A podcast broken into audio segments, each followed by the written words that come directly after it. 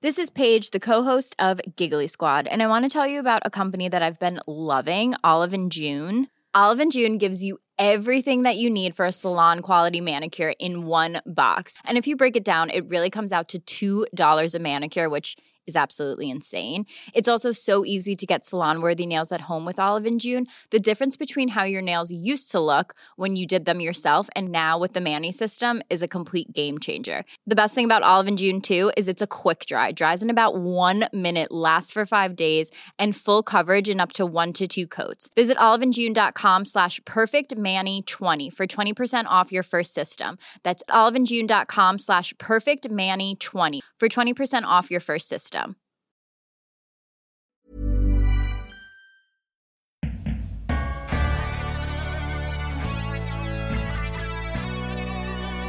You know, I was 21 years old. Instead of looking for another job at the time, I said, I'm going to go to culinary school. Like, it's six months. You know, I just want to learn how to cook for myself and my boyfriend at the time, who's now my husband. And I just really wanted to learn how to eat better.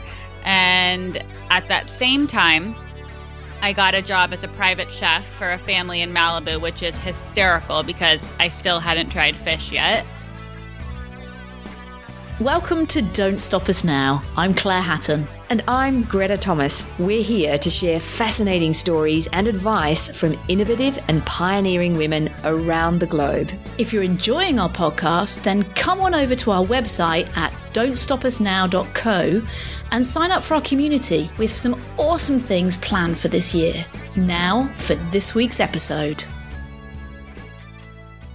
We're so impressed by how this week's guest has grown her business and brand from barely qualifying as a side hustle to become the entrepreneurial foodie sensation that it is today. We're talking about California based chef, author, and influencer Gaby Dalkin. Gaby is the CEO of What's Gaby Cooking, a food business that grew from a part time blog to a social media and mainstream media hit. Gaby and her team are a content and recipe creating machine. She has more than 450,000 Instagram followers, and that is a lot. Yep. She's published two cookbooks with another on the way. She's appeared on some of America's most watched TV shows. She has several product ranges at kitchenware giant Williams Sonoma and has numerous other brand partnerships as well. It's pretty incredible. When we met Gaby, we were blown away by her obvious dedication and commitment. Because get this, we actually met her whilst on holiday in Patagonia, and in between horse riding and a hearty estancia lunch, Gaby was clearly working on social media, and we were intrigued. Yeah, I think it's probably safe to say that Gaby's probably the first and last guest we'll meet in Patagonia. Yeah, but never say never, Claire. True. in today's episode, you'll learn how this famous foodie had never tasted fish until she started at culinary school. What the secret to her building up such a loyal and ever growing number of followers is how her business smarts and initiative led her to her first product line with Williams Sonoma, and the biggest challenge she's had to overcome in order to be able to delegate and grow her business. Without further ado, enjoy this episode with the effervescent, super smart, and delightful Gaby Dalkin. Gaby Dalkin, welcome to Don't Stop Us Now. Hi, how are you guys? We are great, thank you. And how are you? So good. So happy to be here. We are too. And how small a world is it? Hey, we met on holiday in Patagonia. You're in Seattle right now. And for our listeners, Gaby is a culinary sensation doing amazing things. And on that note, Gaby, how would you describe what you do to people these days? This is one of my favorite questions to answer because seven or eight years ago, when I first started this, I remember my parents were at a wedding and the friend asked them what I did for a living, and my dad couldn't explain it. he was like, I don't know. So now I would say I live and breathe in the food media world. So I have a blog, I have cookbooks, I have product lines, I'm a spokesperson for different brands. Basically, if it involves food, I do it. and that kind of underestimates, it feels like, the enormous following that you've got. What does an average day look like for you? Yeah, so it totally depends. Like this week, I split my time between LA and Seattle for the minute. My husband's starting a company up in Seattle, but we're usually LA based. But earlier this week on Saturday and Sunday, I was in Malibu shooting a feature for a magazine. Monday, I was recipe testing for my new cookbook during the day. And then Monday evening, I did an Instagram live with my husband. Tuesday, I was recording a couple other podcasts. Every day is different. And right now, there's food coming out of every room in my house because we're currently recipe testing my third cookbook. So that gets peppered in amongst all my other obligations. Well, we look forward to digging into that and uh, hearing more about what you've got planned. But if we wind the clock back, I think you grew up in California, right? Tell us about your childhood. Yeah, well, I actually grew up in Arizona, but I went Ah. to college in California. So I grew up in Arizona from you know, when I was basically born until after high school. I left after high school and I was the pickiest eater. And I just played tennis and I swam and I was super active and I didn't eat anything. I never ate guacamole, which is weird considering I lived in Arizona. And it wasn't until high school that I really started I tried steak for the first time when I was 17. Like No. I had a very sheltered food childhood. Now, is that trying state when you're 17? Is that because you were so picky, or did your or were your family vegetarian or something? Why was that so late? so my mom is a vegetarian. When she was pregnant with me, she got like turned off from meat. I don't know. I guess that happens when you're pregnant sometimes. And she just never cooked it. So we would only have it when we went out to eat. So we ate very vegetable heavy meals. And I never craved steak. I never wanted fish. Like I didn't try fish till I was in culinary school much, much later. You're kidding. Huh. No, I know, I know. I'm basically an alien. Wow. So that is just incredible when you consider where you are today. I know that your whole family, I think, are in the medical profession. Is that right? yes, my mom's a physical therapist. My dad's a prostate surgeon. Everyone kind of dabbles in medicine in some way, shape, or form. And I grew up wanting to be a doctor. I, I actually had grand plans of moving to Africa after college and working in a clinic. And I remember when I went to college, I enrolled as pre med and then I got to OCHEM or something like that. And That's organic chemistry, isn't it? Yeah, organic chemistry. And I was in like the third class and we had a pop quiz and I pretty sure I bombed it and I called my dad. I was like, it's not happening. Like, Wow. I'm, I'm not going to med school. I'm sorry. I love you. I'll figure something else out. And he was, I mean, I have, you guys met my parents. They're awesome. They're so supportive. They were just like, okay, good for you. Good for you for figuring it out now. I mean, lucky really, because the amount of investment you have to make in a medical career is um, pretty intense, isn't it? Yes, it's sizable. And so, what happened after that? So after that, I switched over to business and I was on the tennis team in college and I quit the tennis team halfway through my junior year and switched my major to business and got an internship in the city because it was recommended to me by one of my marketing teachers and loved it. I loved working for small business owners and learning the ins and outs and I was wearing so many different hats working for these couple of women that I worked with throughout the rest of my college years. And so then I just graduated with a business degree and moved down. That was up in the Bay Area. And I moved down to Los Angeles after that and continued in the kind of businessy fashion world for about six months after college. And the whole company I was at, it was a small company, but the company I was at post college ended up folding. It was in 2008. And, you know, a lot of companies folded in 2008. Yeah, that was the global financial crisis. Yep, that was a bad year. And I decided, you know, I was 21 years old. Instead of looking for another job at the time, I said, I'm going to go to culinary school. It's six months. You know, I just want to learn how to cook for myself and my boyfriend at the time, who's now my husband. And I just really wanted to learn how to eat better. And at that same time, I got a job as a private chef for a family in Malibu, which is hysterical because I still hadn't tried fish yet. And Uh, I'm just hang on. I'm just going to stop you there. That's just so. Hang on. So, so you went to culinary school because you decided that you needed to eat better, and you're probably trying to impress your boyfriend. cook. Yeah. yeah, I just wanted to know how to throw a dinner party and how to cook and time things. And I was really into watching Food Network at the time, watching Rachael Ray and Bobby Flay and all these different people. And and I was like, I could learn how to cook. I could do this. OMG. And then, but how did you get a celebrity chef job, you know, with no experience? Yeah. So, well, the first job I got was for this really incredible family in Malibu. They were not celebrities, but we had so much in common. They were German. My mom's German. We liked eating the same things. We meshed really well together. So I worked for them. And then about two years into that, Jessica Simpson, who is a fashion designer, singer, celebrity in America called and was like, We want someone to be our chef. And I was like, I can't say no to that. That's a cool opportunity. So at that point, I had had a little bit more experience, but I definitely say I, I got my footing with the family in Malibu. That's a pretty big thing to sort of jump in there. Was it scary? Terrifying, absolutely terrifying. But I function best under pressure. So I like living on the edge, I guess, if you want to call it that. And so it was no big deal to go into someone's home and cook for them and figure it out as I went. And I thought if the food tasted like crap, at least my personality might make up for it. I don't really know. that is classic. And so, what was it like being a chef to a celebrity? I'm sure people would be sort of thinking, you know, are they really difficult? Is it more stressful or were there certain food quirks? Did you come across ingredients you'd never heard of before because of requests?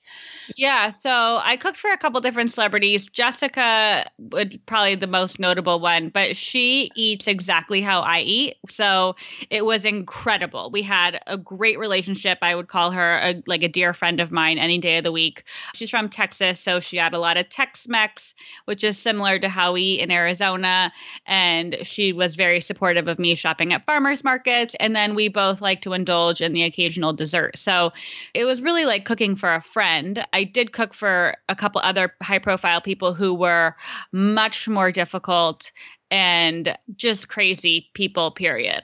And then, of course, you started your blog. Was that in 2008, around that time, or 2009? Yeah, so the blog, culinary school, and working as a private chef in Malibu all started within two to three weeks of each other. That is just insane that you had the the guts to take the job as a chef whilst beginning culinary school and never having tried fish. Yeah, fake it till you make it. that's fantastic. So we love someone that's got confidence because we believe all too few women do. But so tell us about why you started the blog. Yeah, so the blog started because I was going to culinary school and I was convinced no one in my family would believe that I was eating fish or I had learned how to eat mushrooms. I just wanted to brag to my friends and my family back home and be like, look, I'm not just eating grilled cheese and buttered noodles anymore. And it was very much just like a diary, if you will, for the first year and a half or so it was like a very slow roll until any brands or fans or anything started taking notice. And, you know, because obviously it's, you know, food is now consuming your life. And yet before you started the blog, you, as you were saying, it was like only months prior that you'd really had a very sort of narrow diet. Can you remember the moment where food ignited your passion? You thought, this is it, this is home? Kind of. I remember when I got over all of my weird eating qualms. I was in culinary school. It was week three or four, and each week had a theme. That week was vegetables. And we each got assigned a vegetable that we had never worked with before. And I had never had mushrooms. And I got assigned all these wild mushrooms. I didn't know what the heck to do with them. And my teacher suggested, making risotto, which I had also never tried before. And I was like, oh my God, this is disgusting. I can't make mushroom risotto. Gross. And she looked at me and she's like, if you're ever going to make it in the food world, Gaby, you have to expand your horizons. And I was like, okay, personal challenge accepted. Thank you. and I made the most, well, I remember it as the most incredible mushroom risotto ever. I caramelized the mushrooms with butter and herbs and salt and pepper, and I put them over a creamy risotto. And everybody loved it, including me. I got to take some of it home and feed it to my boyfriend at the time. His name's Thomas. We're now married. And it was a huge aha moment for me because I realized just because I didn't know how to do something, I could figure it out. I had this really amazing thing in my pocket. It was a phone and it had Google on it, and I could just Google how to make mushrooms and really impress people. So I was kind of figuring it out as I went, and it ended up working out. Fantastic. And let's move to sort of now. Can you describe what your business looks like now in terms of the scope of it and the size of it? Yes. So I quit private chefing uh, four or five years into it, and I just do What's Gaby Cooking full time. And What's Gaby Cooking, I think, is an overarching umbrella brand of everything that I do. So part of that includes the blog where we publish probably on average five to six pieces of original content a week. I have two cookbooks published that are sold all around the world um, and a third book in the works. I have a line of products that are sold exclusively at Williams Sonoma, and they're actually just domestic to start, but they're going to Canada, Australia, and I think England this spring. And I do a lot of brand partnerships. So if a brand wants to work with me and it makes sense and it fits within what I would envision an acceptable partnership, there are some brands I definitely can't work with because I don't support the mission or it's something I would never eat or it's too processed or something like that. If it falls within something I love, then I can work with them. And I do recipe development and spokesperson work and TV appearances and stuff like that. So I would say those are probably the four main pillars of my business and it evolves constantly. Wow. And were there any pivotal moments in that journey from when you decided to start the blog to today, or has it just been a slow burn? I would say it's definitely been a slow burn, but there was one moment back in 2016 where I said, I need products. Like, I need people to have a little sprinkle of what's Gaby cooking in their kitchen. Like, I can FaceTime, I can be on Instagram and chat with them and walk them through a recipe, but I want them to have something that they're like, oh, like, let me sprinkle a little of this on and, you know, have some, some of the Gaby zest in my kitchen or whatever. And I cold called two different I called Sur La Table and William Sonoma. And Sur La Table wrote me back right away. These are both home kitchen stores. And they were like, We love you. Like, we would love to work with you. Come up to Seattle and let's have a meeting. And I went and I didn't feel great. And William Sonoma didn't write me back right away. Hmm. And I was like, I just feel like William Sonoma is the right place. I love them. And you have to remember I'm coming from a place where I work with me and like a small team of six to 10 people, depending on what's going on. Williams Sonoma is like a huge company with hundreds of employees and they don't respond to every email within two days. So eventually they wrote me back and they're like, come cook for our C suite and let's figure this out. And I went and it was the most incredible day because I got to cook for everyone that makes decisions there. I got to entertain them. They got to see my personality personality and hear how I wanted to market my product lines. And I remember Neil, he is the head buyer, walked away and he's like, We're going to do something together. And I was like, Yes. And then I went back to LA and we did. Fantastic. And what did that mean to your business? It was incredible because you know technically i'm a food blogger. If someone had no idea anything about food media i would say i'm a food blogger. And there are very few food bloggers who have product lines. More people have cookbooks and very few people have product lines. So it was something that really could differentiate me from others. So it was just a big moment for me. Phenomenal it's a great story. I love that you you went up there. Yeah. And you know, it's interesting because I hear you talk about this and you're coming from a very sort of smart, savvy approach to marketing. But being a chef and running a business feel like they're two different things to me. What's been the hardest thing to sort of merge those two together? Oh, great question. I mean, for me, the hardest thing to merge everything together is probably having to be available because, you know, our the job is customer service. I'm answering people's questions, whether they're on Instagram, Twitter, Snapchat, the website, whatever, all the time. And I also have to balance that with being in the kitchen recipe testing. So the hardest thing is probably time management and making sure I'm getting back to everyone because I respond to everyone on any platform, no matter what that's my job is to be there if someone's having a problem about their turkey on Thanksgiving, I have to respond within 45 minutes. Like it's Thanksgiving. They don't have days to wait for me to respond. So I think that's probably the hardest part of my job. Like being a chef, you don't have to do that. You're just in the kitchen cooking and you have other people in the restaurant that are handling all the customer service interaction. But since I have created my own brand and I do all of that, I have to juggle all those different things. Wow. I mean, that is amazing. I, we know you're responsive because we saw you on the ground, on holiday, on horseback, in fact, in Patagonia with a phone, phone to hand. So how on earth do you get respite? How do you get to switch off if you have that amazing customer service ethos and want to try and reply in 45 minutes? I don't. I haven't taken a day off in years. And I know some people will say that is completely unhealthy, but I actually never feel like I'm working. I'm very lucky in the fact that everyone, I would say 99% of the people that follow me are very positive and thankful for all of my response times and all that. So I just feel like I'm talking to friends, kind of. It's, about, I don't really know yeah. if it's healthy, but yeah. How about well, like say, how about your husband? Does it frustrate him sometimes if you you're trying to have a romantic dinner, say on your anniversary or something? Yeah, if we're like celebrating something or we have to have a very serious conversation about something, I'll leave my phone at home and take two hours and go enjoy myself.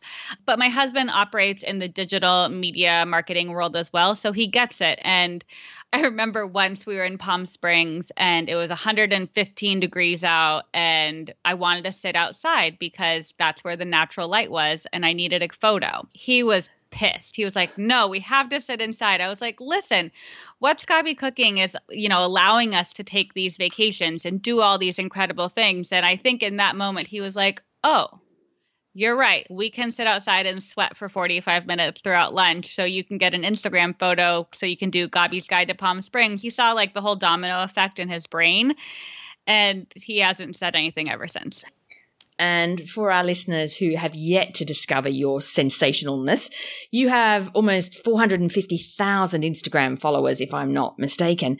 You've talked a bit about the always on nature of how you like to be able to interact with them, but what other kind of responsibilities? Uh, does it mean you have to feel that you look impeccable all the time to be able to capture what you're doing? Uh, you know, tell us a bit about just how you got there.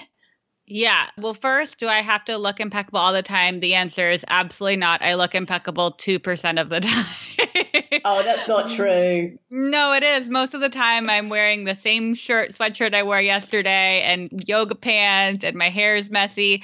But I actually think that's part of my appeal because you know, we live in this world of Instagram where everyone looks perfect all the time and they're always dressed up and wearing fancy this and that and that and it's not attainable. And I want my brand to be very approachable and aspirational, but not unattainable.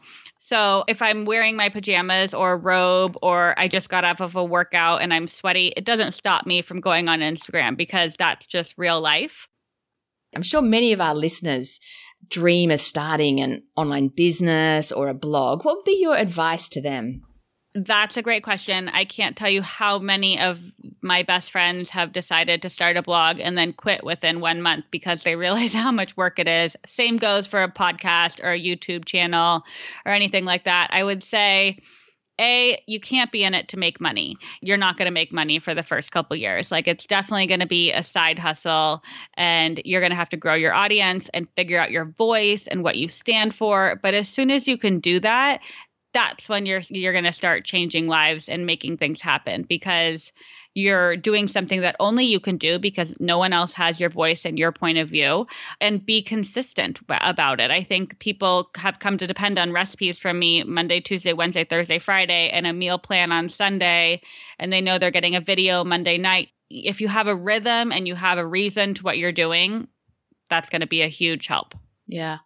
That's great to hear because we feel that too. Having started the podcast, you know, last June, you've just got to be really consistent. You've got to just keep at it. And you are in, in front of the camera quite a bit, I think, because you've done a few TV shows, but, you know, also video takes a bit of guts because you're putting yourself out there. Does it scare you or how do you feel? when you're doing it? Well, now I love it. It's my favorite part of my job. But if you go back seven years ago and you watch my video, I was awful. like it was so bad and I was so nervous and I don't know what the heck I thought I was wearing because I look like a complete fool. But I think if you want to do video, the only way you're going to get better at video is doing it over and over and over again. And you don't have to publish them if you don't want to. I made a YouTube video once a week and I posted it on my YouTube channel and like nobody was watching, but I was watching and I was analyzing analyzing how I was talking to the camera and when there was awkward pauses, how did it make me feel? Because that's how a viewer is going to feel. So I was really aware of what I was doing. And now I think I'm pretty comfortable in front of the camera. It was a long road. yeah. So it was all really about practice and iterating and learning. For sure. And how did you and, and how do you, because I'm sure you still get nervous, how do you get through your own nerves? Yeah. So, first time I did the Today Show, which was about six months ago, I completely blacked out for the first five seconds. I have no idea what I said or did because I was like, this is my first time on the biggest national TV show in America in the morning.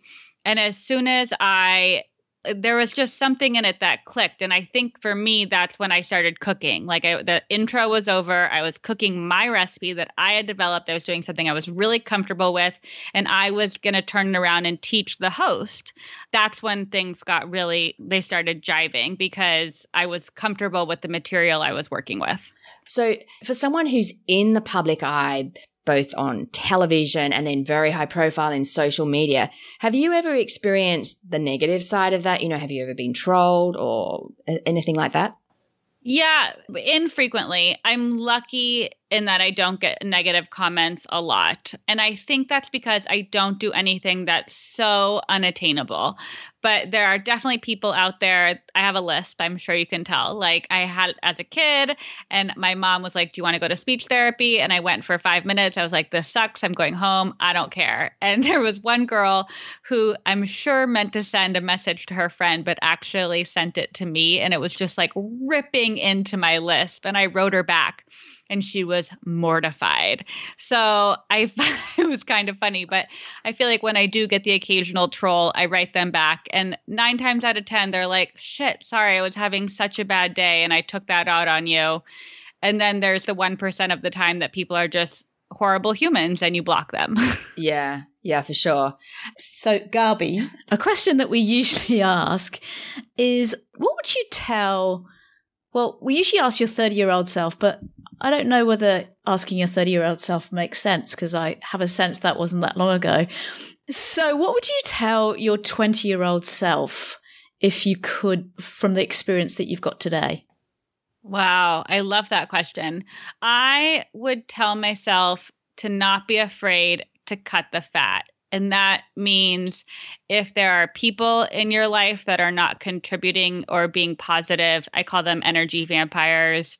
I would cut that. If there's something you're doing or a habit that's not healthy, I would cut that. Like it's okay to edit as you go. And ever since I realized that, it has really helped propel me forward. And I wish I had known that earlier and I wasn't so concerned about keeping in touch with people who weren't bringing me down or weren't contributing anything positive to my life. And what was the moment where you actually realized that? Mm, I lost a friend a year and a half ago over like some silly reason. I couldn't go to an event she was going to, and it was for a health reason, and she didn't understand it and totally railed me and like ripped me a new one. And I was like, I don't need this kind of negativity in my life. I don't need someone who's has all this hostile pent up energy towards me. And I just let it go. And it was so enlightening. And I wish I had known to do that earlier. What's been the biggest challenge for you as you moved and grew as a business from being a one woman band to having this team? What's been the biggest challenge there? Trusting other people. Remember when you would get like a school project and they'd be like, it's a group project? I would hate group projects because no, nobody would ever do it. Like I could just do it better myself. And so being able to delegate has been a huge learning curve for me. And I remember someone once told me if you can find someone to do it 80% as good as you can do it, hire them to do it because that's the only way you're going to grow. And luckily, I found people who do things much better than I do in most regards and have really helped accelerate my brand forward. But it's been really hard learning how to trust people because it's not me and my brand is all about me. So having other people do things on my behalf was very scary for me. How have you gone about building that trust?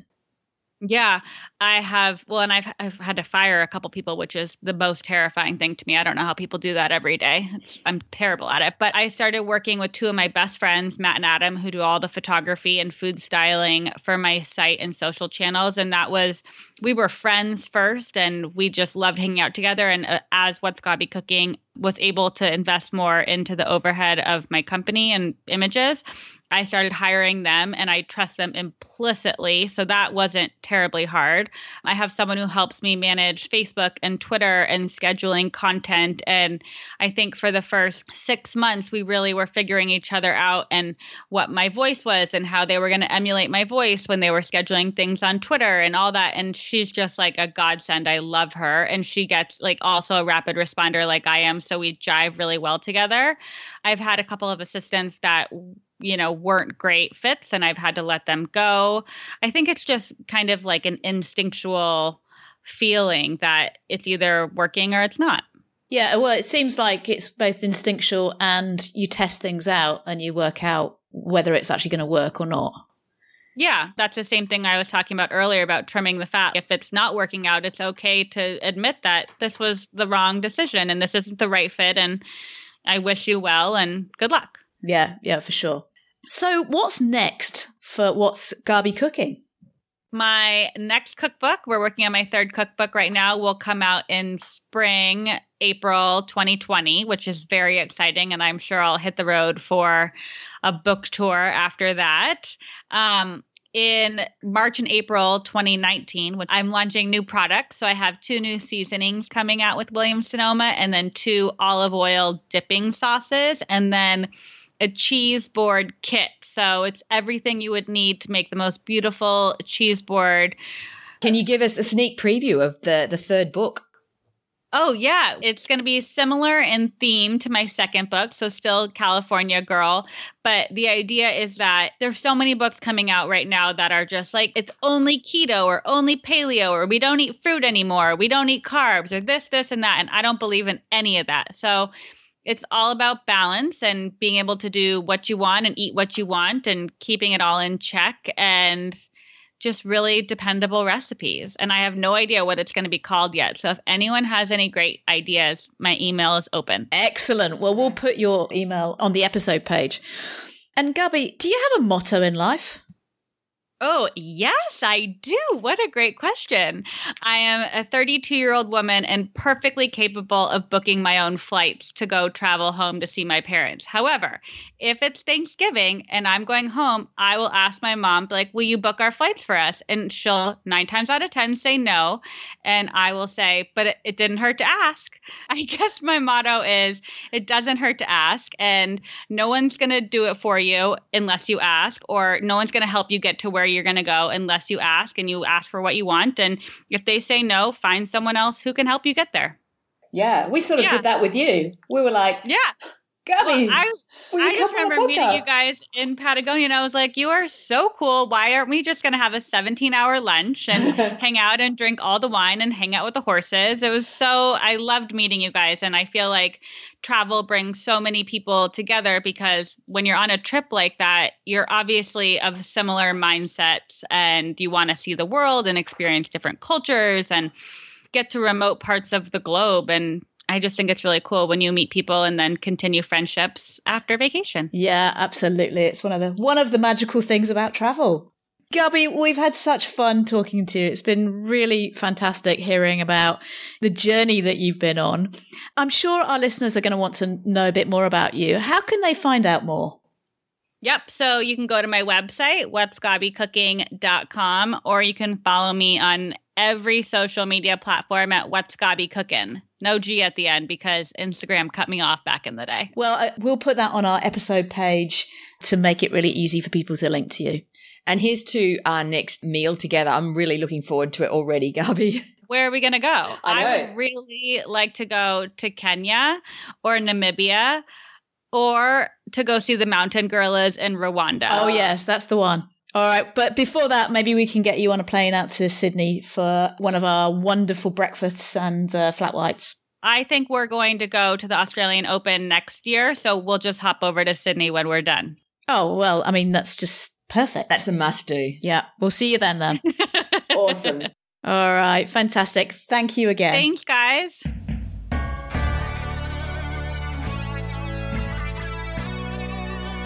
Seriously, hats off and big respect for Gaby. It takes such incredible dedication and persistence to build the business she has today, doesn't it? It sure does. You know, I, particularly her amazing customer service ethos, where she's literally replying to followers 365 days of the year. I know, it's really incredible, but she obviously loves what she does. Yeah, that comes out really loud and clear.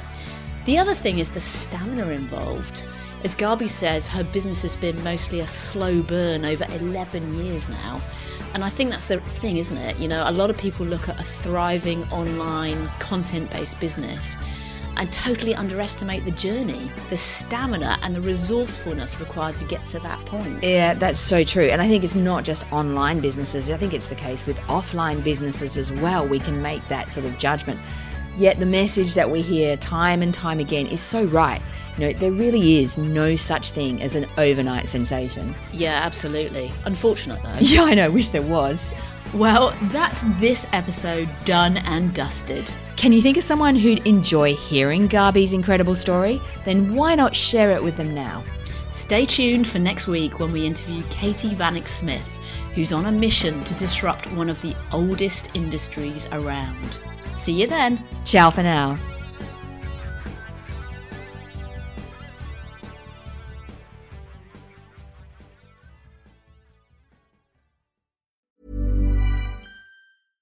Hey, it's Paige DeSorbo from Giggly Squad. High quality fashion without the price tag. Say hello to Quince. I'm snagging high-end essentials like cozy cashmere sweaters, sleek leather jackets, fine jewelry, and so much more. With Quince being 50 to 80% less than similar brands. And they partner with factories that prioritize safe, ethical, and responsible manufacturing. I love that. Luxury quality within reach. Go to quince.com slash style to get free shipping and 365 day returns on your next order. Quince.com slash style.